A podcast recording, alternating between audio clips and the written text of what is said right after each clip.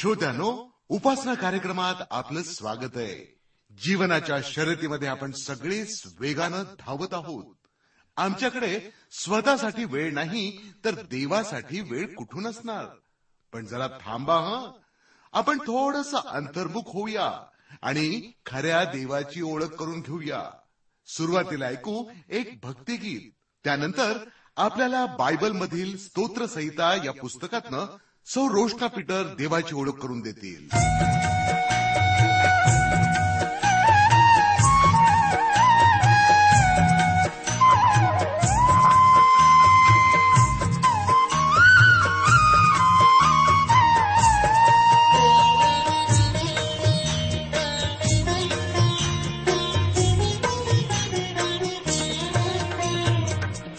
वधस्तंभ हेच.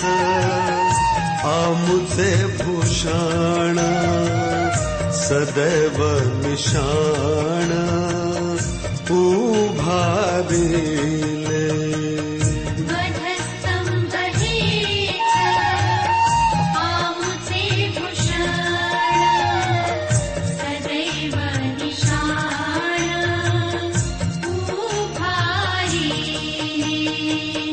वधस्तंभ हेच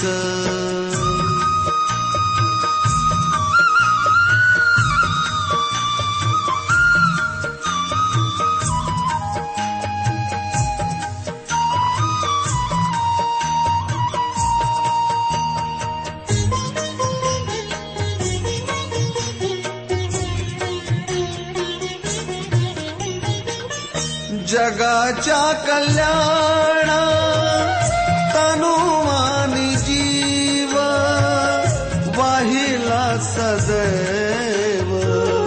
ख्रिस्तासाठी जगाच्या कल्याण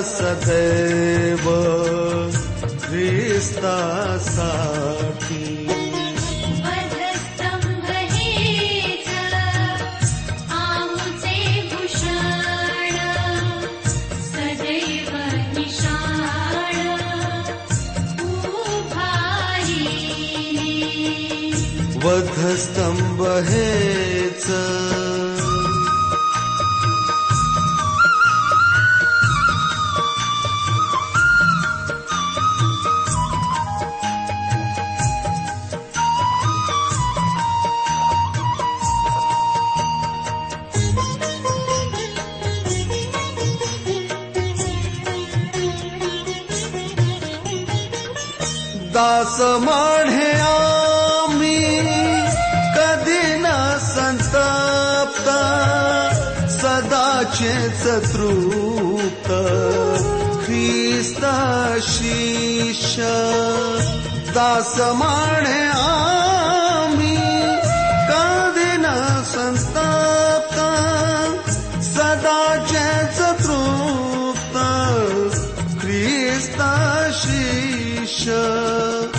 सदा चे चिस्त शिषे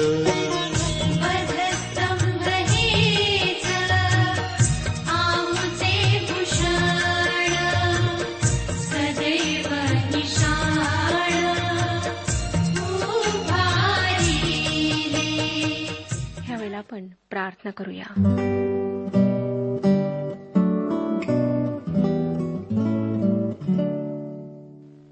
आमच्या प्रेम जिवंत परमेश्वर पित्या तुझ्या गौरवी नावाला शतशः धन्यवाद देत आम्ही तुझ्या समक्ष येत आहोत.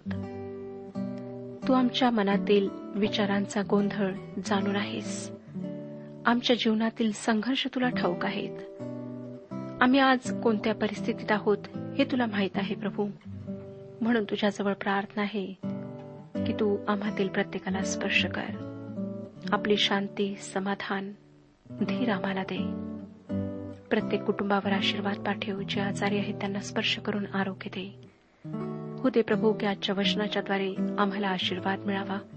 हे वचन आम्ही समजून घ्यावं आणि ह्या वचनाप्रमाणे आम्ही चालावं.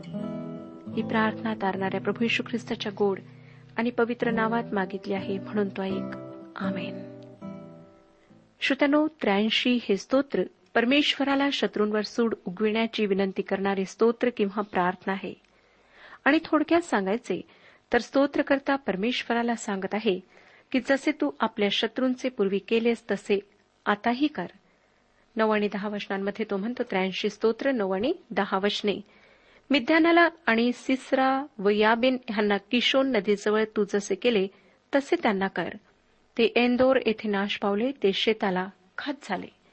जुन्या करारामध्ये आपण अनेक ठिकाणी वाचतो की परमेश्वराने आपल्याला विरोध करणाऱ्यांचा कसा न्याय केला? काही लोक म्हणतात की भविष्यात परमेश्वर त्याप्रकारे न्याय करणार नाही. आणि पवित्र शास्त्र आम्हाला सांगते की तो कधी न बदलणारा परमेश्वर आहे. तो पुढील काळातही त्याची अवज्ञा करणाऱ्यांशी त्याला विरोध करणाऱ्यांशी तसेच वागणार आहे. परंतु श्रोत्यांनो आम्ही तशा प्रकारची प्रार्थना आज करू शकत नाही. देवाचा व देवाच्या लोकांचा द्वेष करणाऱ्यांनी तसे करू नये. तर त्यांनी देवाच्या कृपेचा अनुभव घ्यावा. त्याच्याकडे वळावे. त्याच्यावर प्रीती करणारे व्हावे अशी प्रार्थना आज विश्वासणाऱ्यांनी करायला हवी. तो तेरा आणि चौदा वचनांमध्ये काय म्हणतो पहा? हे माझ्या देवा वावटळीच्या धुरळ्यासारखे वाऱ्याने उडविलेल्या भूषासारखे त्यांना कर.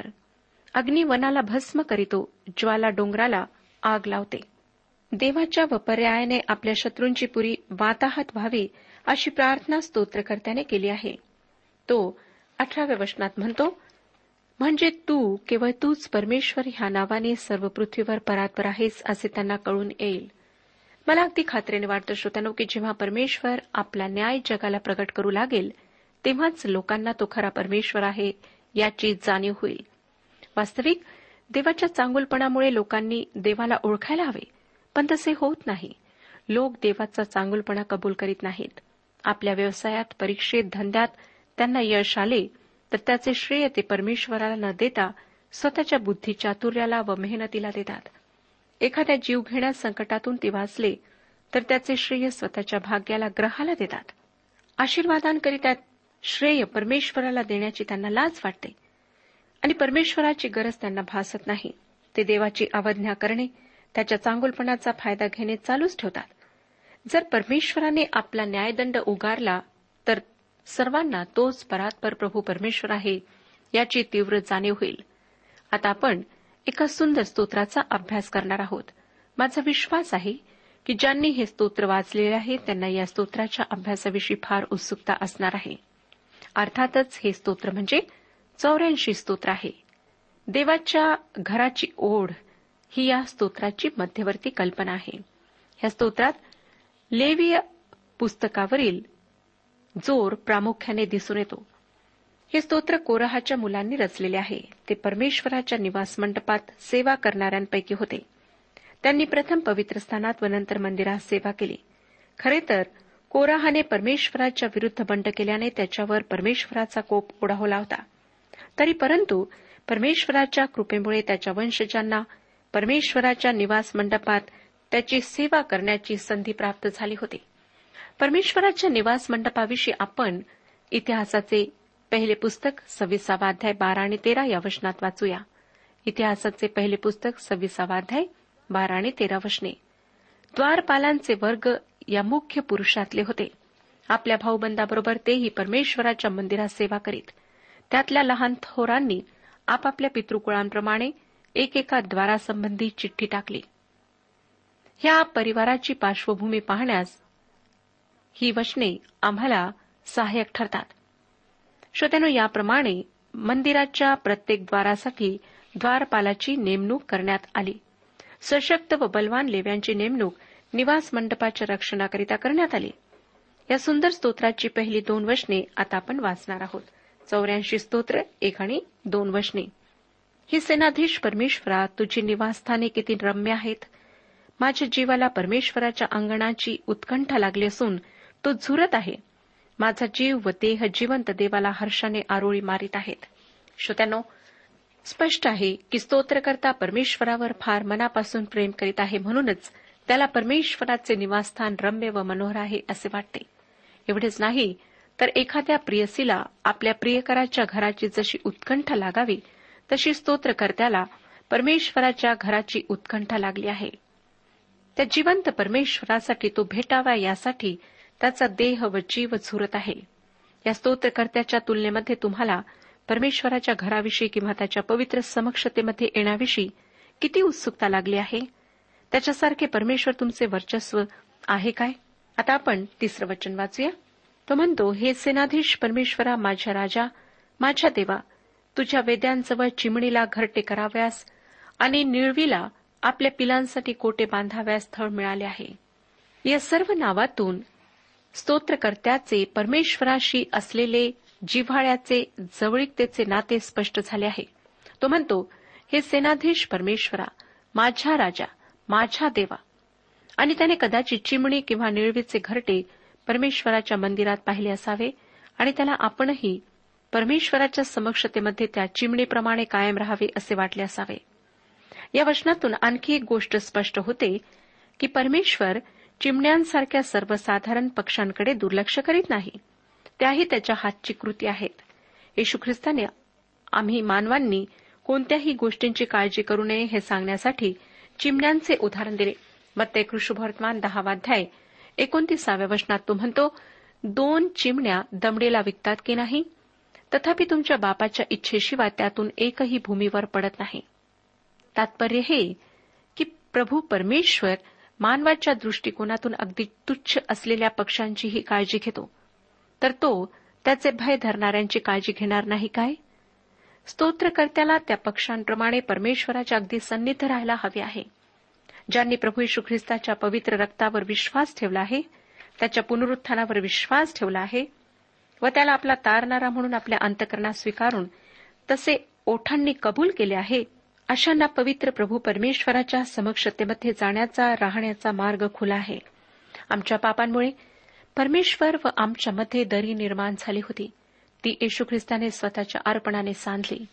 त्याविषयी इब्रिलोकास पत्र दहावाध्याय एकोणीस आणि वीस वचने सांगतात बंधुजन हो त्याने पडद्यातून म्हणजे स्वदेहातून जो नवीन व जीवनयुक्त मार्ग आपल्यासाठी स्थापित केला. त्या मार्गाने परमपवित्र स्थानात येशूच्या रक्ताद्वारे प्रवेश करण्याचे आपल्याला धैर्य आहे. तसेच याच अध्यायाच्या बावीसाव्या वचनात लिहिले आहे म्हणून आपली हृदय सिंचित झाल्याने दुष्ट विवेक भावनेपासून मुक्त झालेले व निर्मळ पाण्याने शरीर धुतलेले असे आपण खऱ्या अंतकरणाने व विश्वासाच्या पूर्ण खात्रीने जवळ यावे. श्रोत्यानो अशा प्रकारे प्रभू यशू ख्रिस्ताच्याद्वारे आम्ही परमपवित्र प्रभू परमेश्वराच्या समक्षतेत येऊ शकतो. तिथे त्या मधुर समक्षतेमध्ये राहू शकतो. त्याकरिता जपतप किंवा व्रत वैकल्य करण्याची आम्हाला गरज नाही. येशू ख्रिस्तासमोर आपली पापे पश्चतापूर्वक अंतकरणाने स्वीकारणे त्याचा आपला तारक म्हणून स्वीकार करणे प्रतिदिनी त्याच्या वचनरूपी जलाने स्नान करणे म्हणजे प्रतिदिनी त्याला अनुसरणे या गोष्टीचे आम्हाला अगत्य आहे. पाच ते सात वचनांमध्ये पाहतो काय म्हणतो? ज्या मनुष्याला तुझ्यापासून सामर्थ्य प्राप्त होते ज्याच्या मनाला सिओनेच्या राजमार्गाचा ध्यास लागला आहे तो केवढा धन्य. शोकजनक खोऱ्यातून जाताना ते त्यांना झऱ्याचे स्थानच वाटते. अगोटीचा पाऊसही त्याची आबादानी करीतो. ते अधिकाधिक शक्ती पावत जातात. सिओनेत प्रत्येकाला देवाचे दर्शन घडते. श्रोत्यानो स्तोत्रकर्ता काय म्हणतो ते आपण ह्या ठिकाणी वाचले आहे. स्वतःच्या दुबळ्या सामर्थ्यावर विसंबून राहण्यापेक्षा परमेश्वराच्या सामर्थ्यावर अवलंबून राहणे खूपच लाभदायक आहे. आणि जो परमेश्वरावर विश्वास ठेवतो तो कधीही भजित होत नाही व जे त्याच्या आश्रयाला येतात त्यांना तो कधीही घालून देत नाही. तसेच जे त्याच्या आश्रयाला राहतात त्यांच्यासाठी संकट देखील आशीर्वादाचे कारण बनते व त्यांना परमेश्वर सतत सहाय्य पुरवतो. दहावं वचन पहा. खरोखर तुझ्या अंगणातील एक दिवस हा सहस्त्र दिवसांपेक्षा उत्तम आहे. दुष्टाईच्या तंबूत राहण्यापेक्षा माझ्या देवाच्या घराचा द्वारपाळ होणे मला इष्ट वाटते. स्पष्ट आहे की स्तोत्रकर्त्याला आपल्या जीवनाची सर्व सुखशांती आणि समाधान परमेश्वराच्या अंगणात परमेश्वराच्या मधुर समक्षतेमध्ये सापडते. म्हणून ऐश्वर्याचे परंतु परमेश्वरापासून दूर असलेले जीवन त्याला नको आहे. देवाच्या मधुर समक्षतेमधला एक दिवस जरी त्याला मिळाला तरी तो त्याच्यासाठी हजारो दिवसांइतका मोलाचा आहे. आज आमच्यापैकी अनेक जण हाच विचार करतात की या जगात आहोत तोपर्यंत या जगाची सर्व सुखे उपभोगून घ्यावीत. नंतर देवाकडे जायचेच आहे.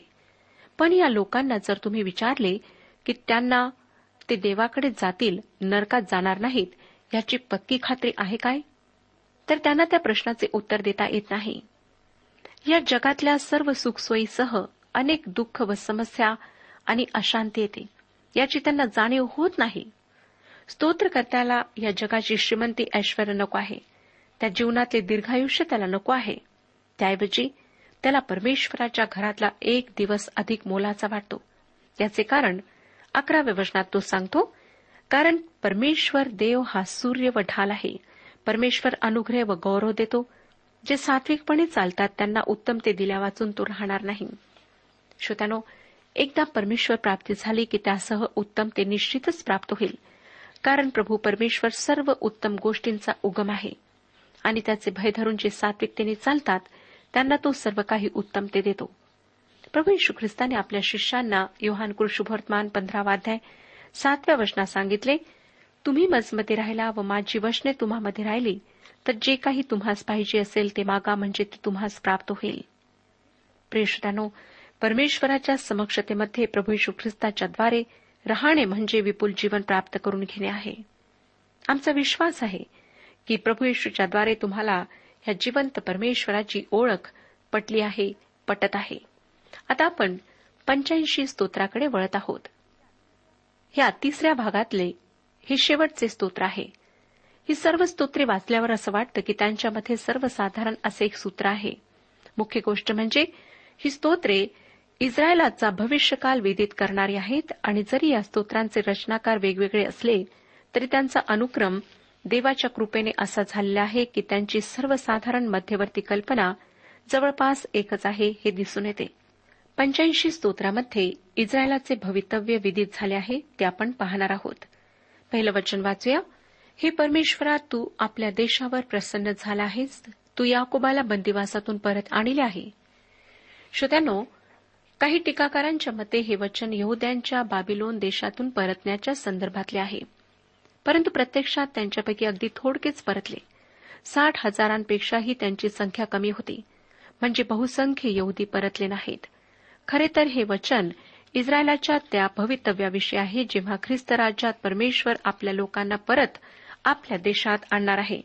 वाचूया श्रोत्यानो दुसरे वचन. तू आपल्या लोकांच्या अनितीची क्षमा केली आहे त्यांच्या सर्व पापांवर पांघरून घातले आहे. हे खरोखर एक सुंदर चित्र आहे. परंतु ते निश्चितच इस्रायली लोकांच्या बाबिलोनातून परतण्याविषयी नाही. कारण त्यांच्या बाबिलोनातल्या बंदिवासाविषयी वर्णन करणाऱ्या पुस्तकांमध्ये त्यांचे अशा प्रकारचे वर्णन नाही. त्यासाठी तुम्ही एजरा नेहम्या हगय जखऱ्या व मलाखी ही पुस्तके वाचा. विशेष रीतीने मलाखीच्या पुस्तकामध्ये परमेश्वराने या बंदिवासातून परतलेल्या लोकांची चांगलीच कान उघाडणी केली आहे. ते त्या काळात परमेश्वराच्या मंदिरात आपली अर्पणे घेऊन जात परंतु त्यांची हृदये परमेश्वरापासून फार फार दूर होती. परंतु या स्तोत्रातले त्यांच्याविषयीचे चित्र अगदीच भिन्न आहे. म्हणजेच ते इस्रायलाच्या भवितव्याविषयी ख्रिस्त राज्याविषयी आहे. जेव्हा परमेश्वर सर्वांच्या पापांवर पांघरून घालेल पंच्याऐंशीव्या सूत्राचे तिसरे वचन आता आपण वाचूया. तू आपला सर्व क्रोध आवरीला आहे तू आपल्या कोपाची तीव्रता सोडून दिली आहे. श्रोत्यानो ज्या काळात इस्रायलाचे न्यायाचे दिवस संपतील त्या काळाविषयी हे वचन भविष्य विदित करते. इस्रायल व जग यांच्यासाठी अधिक भयंकर असलेला काळ अजून यावयाचा आहे.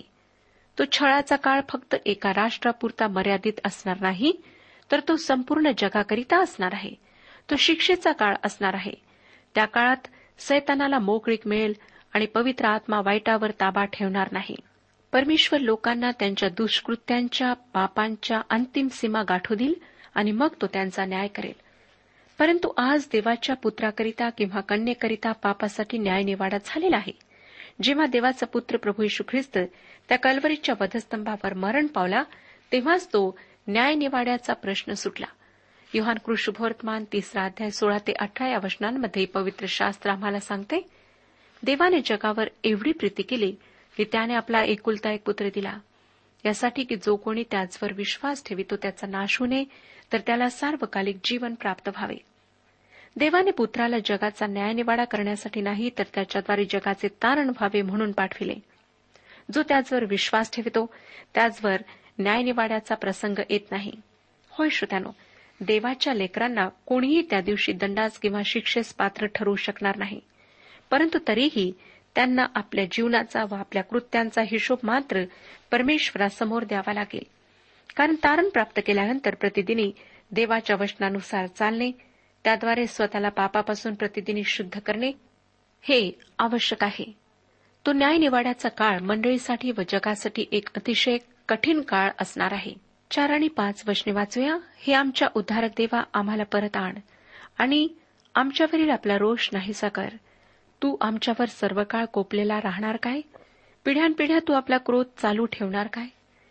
श्रोत्यानो आपण या आधीच्या एका स्तोत्राचा अभ्यास करताना पाहिले की इस्रायली लोकांचा इतिहास अतिशय दुःखाने व अशून्य भरलेला आहे. परंतु ख्रिस्त राज्यामध्ये मात्र त्यांचे दुःख संपेल. त्यांचे अश्रू पुसले जातील. सहावं वचन वाचूया. तुझ्या लोकांनी तुझ्या ठाई हर्ष पावावा म्हणून तू आमचे पुनर्जीवन करणार नाहीस काय? प्रियश्रोतांनो कधीकधी खूप संकटे सोसल्यामुळे आम्ही अगदी थकून जातो आणि अगदी असहाय होऊन या स्तोत्रकर्त्याप्रमाणे परमेश्वराला विनंती करतो. कदाचित सध्याच्या काळात तुमच्यापैकी काही जण अशा प्रकारे कठीण प्रसंगातून जात असतील. परंतु लक्षात घ्या की परमेश्वर आमच्या परीक्षा आमच्या सहनशक्तीच्या पलीकडे जाऊ देत नाही. परमेश्वर आम्हाला धीर देऊन यशयाचे पुस्तक सत्तावन्न अध्याय पंधरा आणि सोळा वचनांमध्ये म्हणतो कारण जो उंच व परमथोर जो सदा सर्व काळ राहतो ज्याचे नाव पवित्र आहे तो असे म्हणतो मी उंच व पवित्र स्थानात बसतो आणि नम्र जनांच्या आत्म्यात जीव आणायला अनुतापी व नम्र आत्म्याचा जो आहे त्याच्याजवळही मी राहतो. कारण मी सर्व काळ वाद करणार नाही व सदा राग धरणार नाही. असे असेल तर आत्मा माझ्या समोरून थकून जाईल आणि जे जीव मी निर्माण केले तेही थकून जातील. परमेश्वर सदा सर्वदा आमच्यावर कठीण प्रसंग येऊ देणार नाही. आम्हाला त्याच्या हर्षाची गरज आहे याची त्याला जाणीव आहे. आता सातवं वचन पहा काय सांगतं?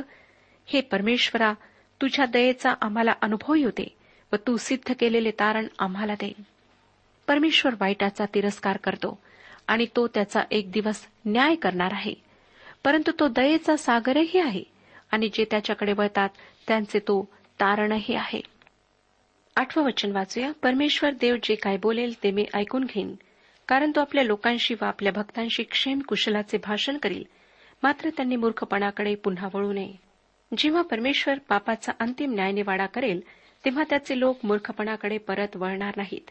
ते त्यांच्या पापांकडे वळणार नाहीत कारण तेव्हा जगातून पाप नाहीसे करण्यात येईल. नवे वचन वाचूया.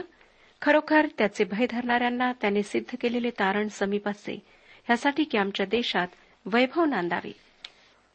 श्रोत्यानो अर्थातच त्या ख्रिस्त राज्याचा राजा खुद्द प्रभू येशू ख्रिस्त असणार आहे.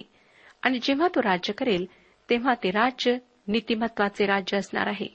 तो नीतिमत्वाने राज्य करणार आहे. ही किती आनंदाची गोष्ट आहे.